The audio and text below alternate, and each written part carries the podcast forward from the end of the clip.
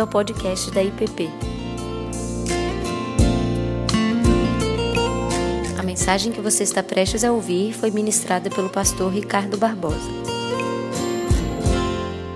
Eu quero iniciar essa pequena série de meditações que dei como título Visões da Realidade, e comecei a pensar nesse tema a partir da recomendação do conselho de Paulo aos discípulos de Jesus da cidade de Éfeso, quando ele diz para que eles não vivessem como nécios, e sim como sábios, remindo o tempo, porque os dias são maus.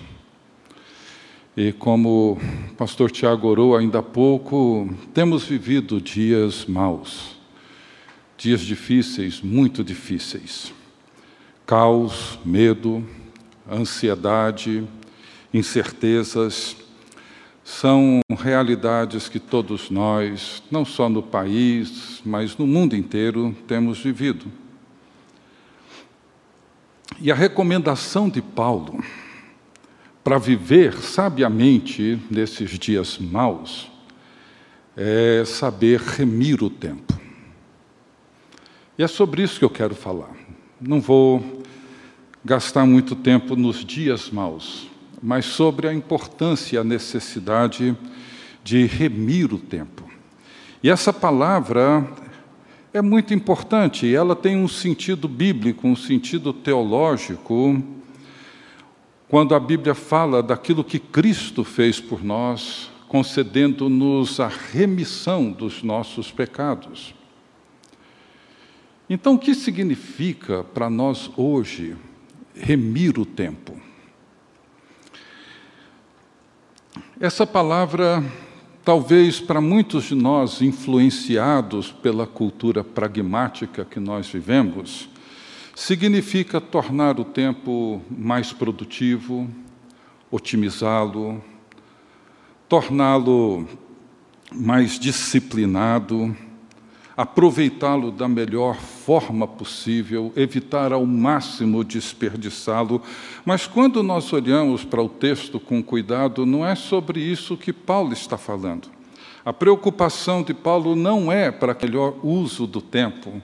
A preocupação de Paulo é para que vivamos com sabedoria em meio a dias difíceis, a dias maus. E é sobre isso que eu gostaria de olhar hoje nos próximos domingos. E essa palavra, remir, significa adquirir, comprar de volta. É o que Cristo fez por nós, quando Ele concedeu-nos a remissão dos nossos pecados, porque da mesma forma como o pecado nos aprisiona, os dias maus têm o poder de nos dominar, de nos aprisionar, fazendo com que toda a vida, toda a nossa realidade seja determinada por eles e não pelo Espírito Santo. Os dias maus nos levam a perder muito facilmente a perspectiva. As tensões provocadas pelos dias que vivemos definem nossas conversas, nossas preocupações, os nossos interesses, nossas emoções, inclusive a nossa compreensão de Deus, da fé, dos relacionamentos, da comunhão, inclusive da comunidade. Então, nós precisamos interpretar a realidade. E, para isso, nós precisamos de um discernimento que, muitas vezes, nas Escrituras, foi dado ao povo de Deus através de visões, de sonhos, de experiências que contribuíram para que o tempo fosse compreendido, a realidade fosse melhor discernida. Por isso que eu dei esse título de Visões da Realidade. E hoje eu gostaria de olhar para o profeta Daniel. E ele, como nós, viveu também dias maus, dias muito difíceis. provavelmente muito mais difíceis do que os que nós vivemos hoje. A sua cidade, Jerusalém, foi completamente devastada pelo exército de Nabucodonosor. Não apenas a cidade, como também seus habitantes foram mortos, outros escravizados, e os que sobreviveram enfrentaram uma terrível fome, miséria, sofrimento. O templo, que era um lugar sagrado para Daniel e para todo o seu povo, foi terrivelmente profanado. E Daniel, ao lado de vários outros jovens fortes, inteligentes, brilhantes, foram levados para o exílio na Babilônia, no Império da Babilônia, governado pelo terrível Nabucodonosor. Os dias eram maus. Eram muito difíceis. E eu quero ler no capítulo 2 de Daniel, dos versos 31 até o verso 45, e o texto da palavra de Deus diz assim, verso 31 do capítulo 2 do livro do profeta Daniel. Tu, ó rei, isso é palavra de Daniel para o rei, tu, ó rei, estavas vendo, e eis aqui uma grande estátua. Esta que era imensa, de extraordinário esplendor, estava em pé diante de ti, e a sua aparência era terrível. A cabeça era de fino ouro, o peito e os braços de prata, o ventre e os quadris de bronze, as pernas de ferro, os pés em parte de ferro e em parte de barro. Quando estavas olhando, uma pedra foi cortada sem auxílio de mãos, feriu a estátua nos pés, de ferro e de barro, e os esmiuçou. Então foi juntamente esmiuçado ferro, barro, bronze, a prata e o ouro, os quais se fizeram como palha das eiras no estio, e o vento os levou, e deles não se viram mais vestígios.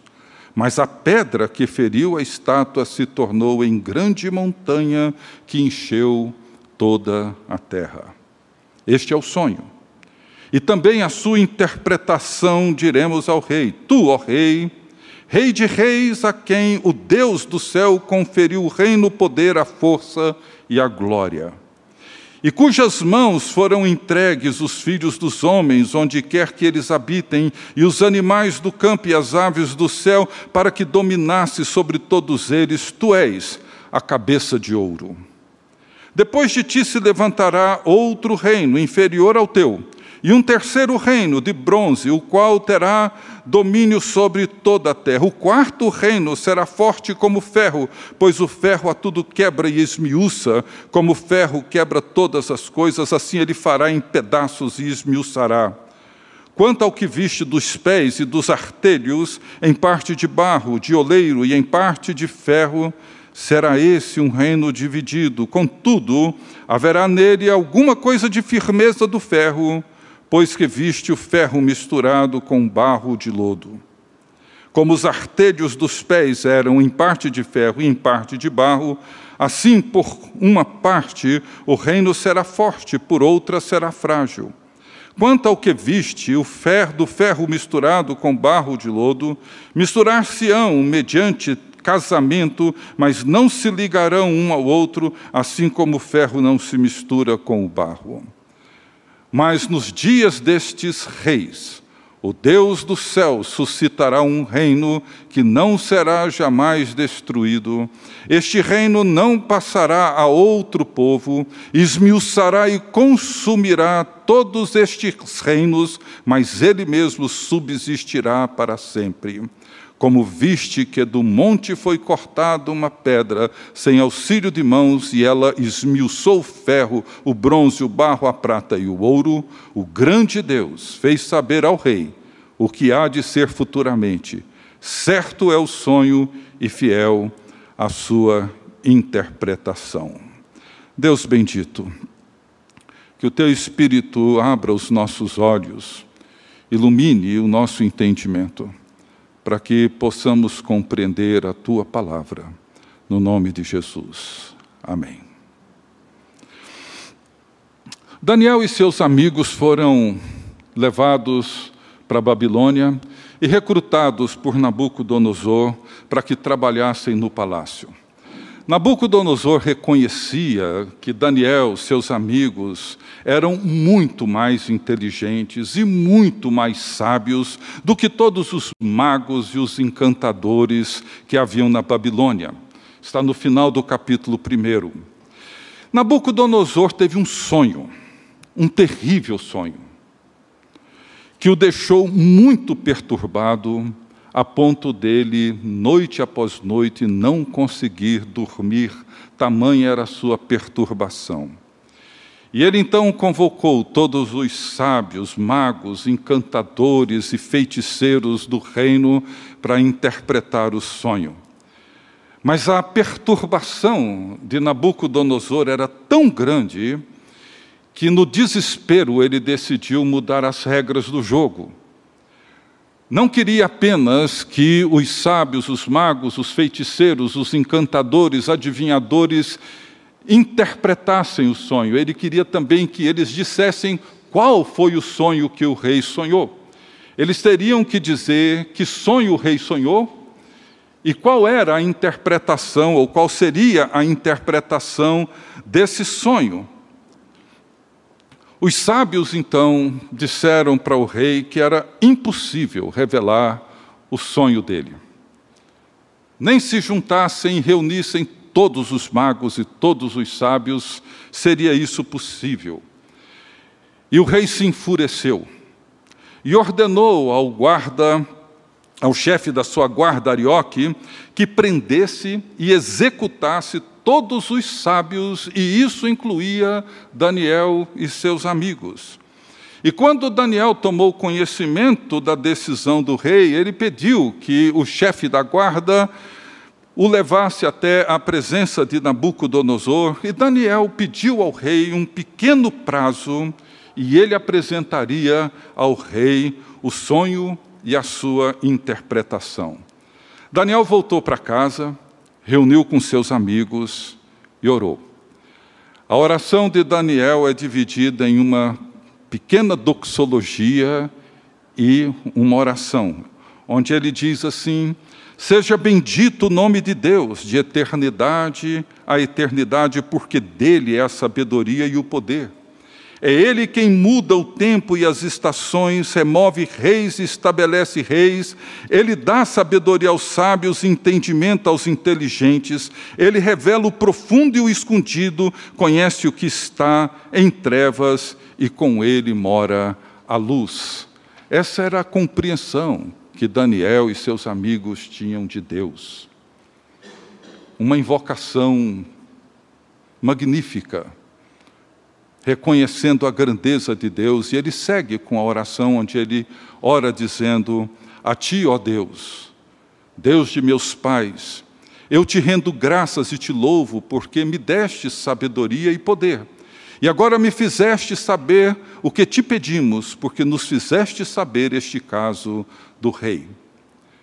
Daniel, então, procurou Arioque, intercedeu em favor da vida de todos os sábios da Babilônia, dos magos, dos adivinhos, e disse que estava pronto para revelar qual foi o sonho que o rei teve e interpretá-lo.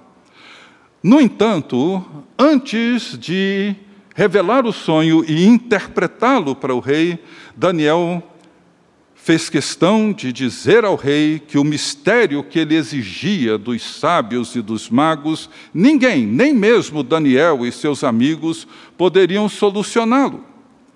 Nem magos, nem feiticeiros, nem encantadores, nem astrólogos, ninguém poderia ajudar o rei. Mas Daniel disse: há um Deus no céu que conhece todos os mistérios, e só ele pode revelá-los. E diz no verso 27 a 28, respondeu Daniel na presença do rei e disse: o mistério que o rei exige, nem encantadores, nem magos, nem astrólogos o podem revelar ao rei, mas há um Deus no céu, o qual revela os mistérios, pois fez saber ao rei Nabucodonosor o que há de ser nos últimos dias. O teu sonho e as visões da tua cabeça, quando estavas no teu leito, são estas.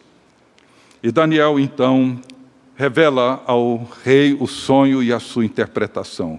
O sonho, nós lemos, em resumo, era o seguinte: nas suas noites, o tormento que vinha a ele era de uma grande estátua, magnífica, impressionante pelo tamanho, pela sua grandeza, mas a sua aparência era terrível, tão assustadora, que ele não conseguia dormir por vários dias. A cabeça era de ouro, o peito e os braços de prata, o ventre e os quadris de bronze, as pernas de ferro e os pés de ferro e barro. Enquanto o rei olhava para a estátua, uma pedra foi cortada sem o auxílio das mãos e foi lançada e feriu a estátua nos pés de ferro e barro, e ela desabou e tudo se esmiuçou como uma palha. O ouro, prata, bronze, ferro, tudo virou pó. E o vento soprou, varreu tudo aquilo e não sobrou absolutamente nada. Mas a pedra que feriu a estátua, uma pequena pedra, tornou-se numa grande montanha que encheu toda a terra. Este foi o sonho que Nabucodonosor teve. E certamente, a essa altura, o rei estava impressionadíssimo com Daniel. Nunca imaginou que alguém pudesse revelar o próprio sonho.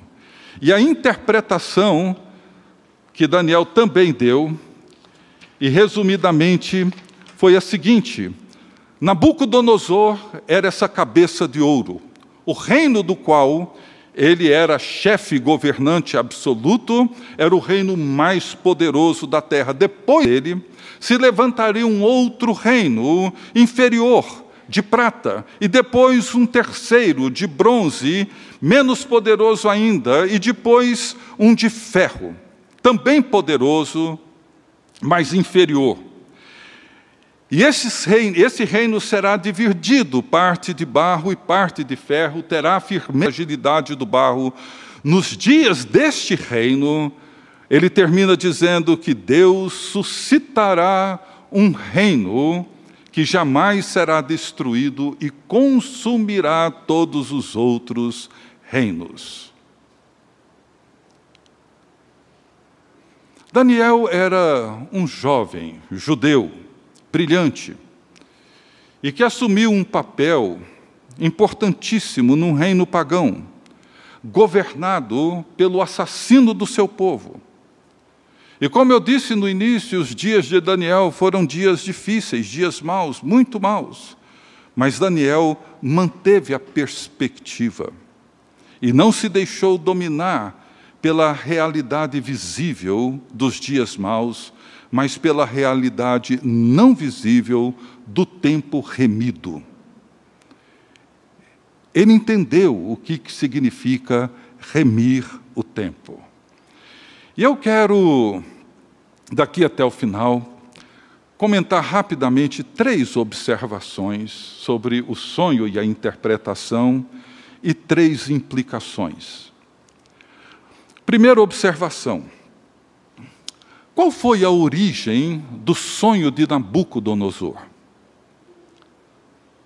Talvez, se perguntássemos para algum expert em interpretação de sonhos, um psicanalista, um estudioso do assunto, eu poderia dizer que o sonho de Nabucodonosor foi uma projeção da sua insegurança ou da sua ambição por poder e por grandeza, etc., etc. Porém, o sonho de Nabucodonosor foi mais do que um sonho apenas, um pesadelo numa noite mal dormida. Foi uma revelação de Deus, uma profecia. A origem do sonho de Nabucodonosor é divina. Foi Deus quem concedeu a ele, um rei pagão, violento, cruel, e apesar de ser o homem mais poderoso da terra, à frente do império e do exército mais temível, o que o amedrontava naquele sonho é a ilusão, a fragilidade do poder, a transitoriedade da glória, e isso o atormentava. E o que me chama a atenção é que faria muito sentido para mim se esse sonho, se Daniel tivesse tido esse sonho. Mas não foi, foi um homem pagão, cruel, violento. E isso nos ajuda a colocar as coisas em perspectiva. Porque o governo de Deus, ele não se restringe àqueles que creem em Deus, mas a toda a criação. O Senhor reina. Ele reina pelos séculos dos séculos. Essa é uma verdade que coloca todas as coisas em perspectiva. Da mesma forma como o sonho de Nabucodonosor tem a sua origem em Deus, a revelação do sonho e sua interpretação também tem a sua origem em Deus. Daniel diz assim: e a mim foi revelado esse mistério, não porque haja em mim mais sabedoria do que em todos os viventes, mas para que a interpretação se fizesse saber ao rei e para que entendesses as cogitações da tua mente. Toda a ação de Deus tem uma finalidade pública, eu diria que até cósmica, porque diz respeito àquilo que Deus está fazendo na história e não apenas dentro dos quatro muros ou das quatro paredes de uma igreja. Segunda observação. Mesmo sendo Nabucodonosor um rei cruel, violento, inimigo do povo de Daniel, Daniel se dirige a ele, veja só, verso 37, como rei de reis, a quem Deus, o Deus do céu, conferiu o reino, o poder, a força e a glória. Eu vou repetir. Daniel se dirige a Nabucodonosor e diz que ele é rei de reis, a quem o Deus do céu conferiu o reino, o poder, a força e a glória. Como? Um rei iníquo, cruel, o responsável pela destruição de Jerusalém e pela maior carnificina que aquele povo jamais tinha vivido. Se vocês lerem Lamentações, vocês terão uma ideia do que aconteceu em Jerusalém. E Daniel se volta e diz que ele era rei de reis, a quem Deus conferiu reino, poder, força e glória. Essa declaração de Daniel não tem nenhum protocolo político. É um conceito, é um princípio. Um princípio que também nos ajuda a colocar as coisas em perspectiva. Depois que Pedro e João foram soltos da prisão em Atos 4, eles foram ao encontro dos irmãos que encontravam-se em oração por eles. E depois de relatarem tudo o que havia acontecido, eles oraram. E na oração eles reconheceram Deus como soberano Senhor. E aquilo que o Espírito Santo estava realizando no meio deles. E veja o que eles disseram na sua oração, um pequeno extrato dela. Em Atos 4, 26 a 28, eles disseram assim na sua oração: levantaram-se os reis da terra, e as autoridades ajuntaram-se a uma contra o Senhor e contra o seu ungido. Porque verdadeiramente se ajuntaram nessa cidade contra o teu santo servo Jesus, ao qual ungiste. Herodes e Pôncio Pilatos, com gentios e gente de Israel, para fazerem tudo o que a tua mão e o teu propósito predeterminaram. Herodes, Pôncio Pilatos e todo o resto estavam fazendo o quê? O que a tua mão e o teu propósito determinaram. Herodes era governador da Judéia, nomeado por César. Pilatos era o representante dos interesses de Roma na Judéia. Herodes administrava a província e Pilatos cuidava de tudo aquilo que dizia respeito ao Império Romano e a César. É por isso que Herodes colocou nas mãos de Pilatos o julgamento de Jesus, porque Herodes não poderia fazê-lo, porque era uma questão interna, disputa entre os judeus, e Herodes não ia fazer isso. Por que cai nas mãos de Pilatos? Porque Pilatos, como representante do Império Romano e tendo que cuidar dos interesses de Roma e de César, eles disseram para Pilatos, estão dizendo que, mas Jesus é rei. Esse é um problema que diz respeito ao Império Romano, isso diz respeito a César, portanto, você tem que resolver esse problema. Pilatos também não queria se meter neste problema, mas acabou tendo que se envolver com ele por causa da acusação que fizeram contra Jesus. Nenhum dos dois tinha interesse no reino de Deus.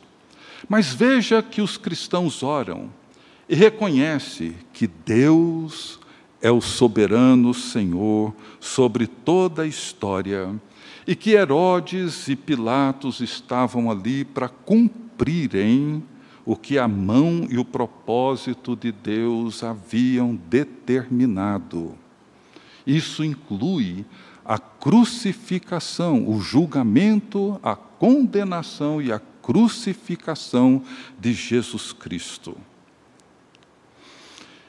É importante notar que a força que move a história não são os reinos com o seu poder, os impérios. É o Senhor que fez o céu e a terra. Isso coloca as coisas em perspectiva. E a terceira observação é a mais impressionante de todas para mim.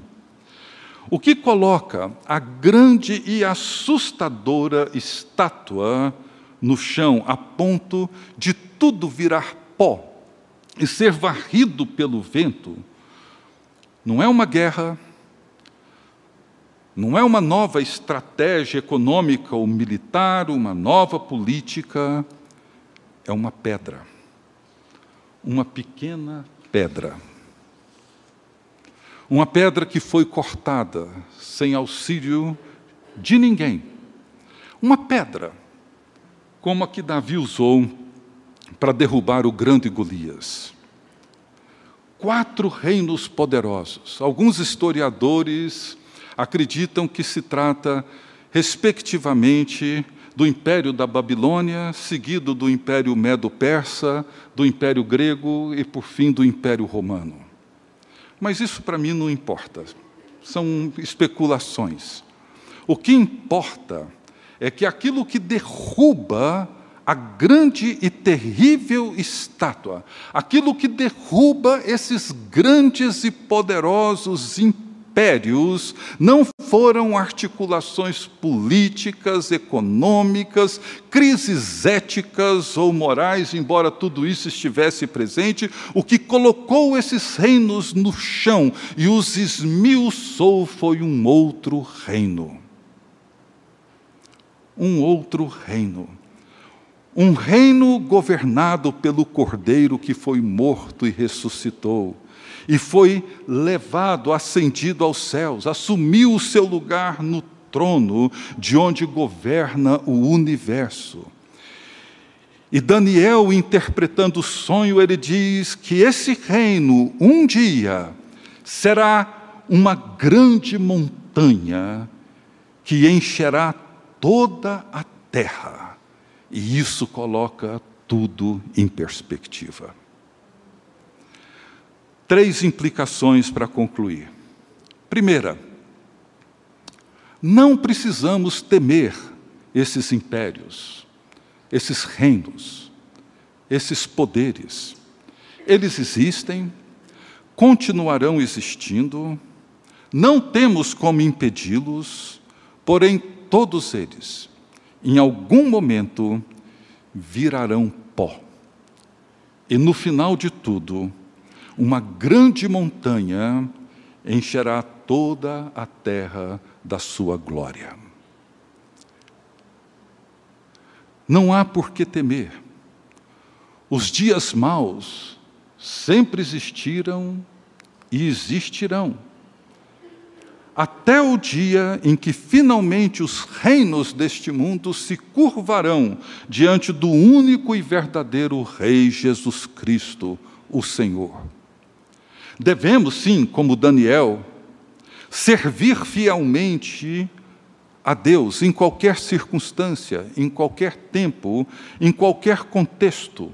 Mas a nossa lealdade, a nossa devoção, a nossa fidelidade deve ser sempre, exclusivamente dedicada ao soberano Senhor da história. Porque um dia, todos esses reinos virarão pó. E o reino glorioso de Jesus Cristo encherá toda a terra, e ele reinará pelos séculos dos séculos. Segunda implicação: a razão principal dos dias maus não é econômica, não é política, não é ética, não é moral, mas sempre foi, é e será sempre a rejeição ao governo do único soberano Senhor. Nós perdemos muito tempo, perdemos muita energia lutando contra esses poderes, contra esses reinos com os nossos recursos. Lembrem, não esqueçam disso. A estátua caiu, não por causa da fragilidade dos pés, mas ela caiu porque uma pedra, arrancada sem o auxílio de ninguém, foi atirada. Ela caiu por causa da chegada de um outro reino. Babilônia caiu, não foi por causa, a princípio ou a priori, dos seus pecados ou dos seus problemas econômicos ou políticos. Tudo isso estava envolvido, sem sombra de dúvida. Mas ela caiu por causa de uma pedra, uma pequena pedra. O império todo-poderoso da Babilônia foi esmiuçado por uma pequena pedra. O que coloca no chão todos estes impérios é a chegada do novo reino. Portanto, a razão principal dos dias maus é a rejeição do governo do único soberano Senhor da história. Isso coloca as coisas em perspectiva. E, por fim, viver sabiamente, remindo o tempo nestes dias maus, é viver a partir da única realidade que permanecerá. As últimas palavras do nosso Senhor aos seus discípulos foram: preguem o Evangelho, anunciem o reino de Deus, façam discípulos de todas as nações, anunciem que o reino chegou, a pequena pedra já foi lançada, a montanha já está crescendo e tomando o seu lugar na história. Anunciem que Jesus Cristo é o único Senhor e o único soberano sobre toda a história. O governo de Deus está sobre os seus ombros. Ele é o maravilhoso conselheiro, o Deus forte, o Pai da eternidade, o Príncipe da paz. Portanto, a única maneira de viver sabiamente, tempo nos dias maus, é viver a partir da única realidade que permanecerá. Por isso que nós oramos dizendo: venha o teu reino, venha o teu reino, venha o teu reino. E como ele vem? Anuncie, proclame. Ele já veio em Jesus Cristo e consumará a sua glória quando Jesus voltar. Até lá, viveremos dias maus, Mas a única coisa, a única realidade que permanecerá de pé é o reino glorioso do nosso Senhor e Salvador. Isso coloca tudo em perspectiva. E é assim a palavra, então, derradeira de Daniel a Nabucodonosor: como viste que do monte foi cortada uma pedra sem auxílio de mãos, e ela esmiuçou o ferro, o bronze, o barro, a prata e o ouro, o grande Deus, fez saber ao rei o que há de ser futuramente. Certo é o sonho e fiel à sua interpretação. Então o rei Nabucodonosor se inclinou e se prostrou o rosto em terra perante Daniel e ordenou que lhe fizesse de manjares suaves, perfumes. E disse o rei a Daniel: certamente o vosso Deus é Deus dos deuses e o Senhor dos reis, o revelador de mistérios, pois pudeste revelar este mistério. Nabucodonosor, o cruel Nabucodonosor, estava ali com o rosto em terra, adorando o único e verdadeiro Senhor. Isso coloca todas as coisas em perspectiva. Que Deus nos abençoe. Você acabou de ouvir o podcast da IPP. Para saber mais, acesse nossa página em www.ippdf.com.br.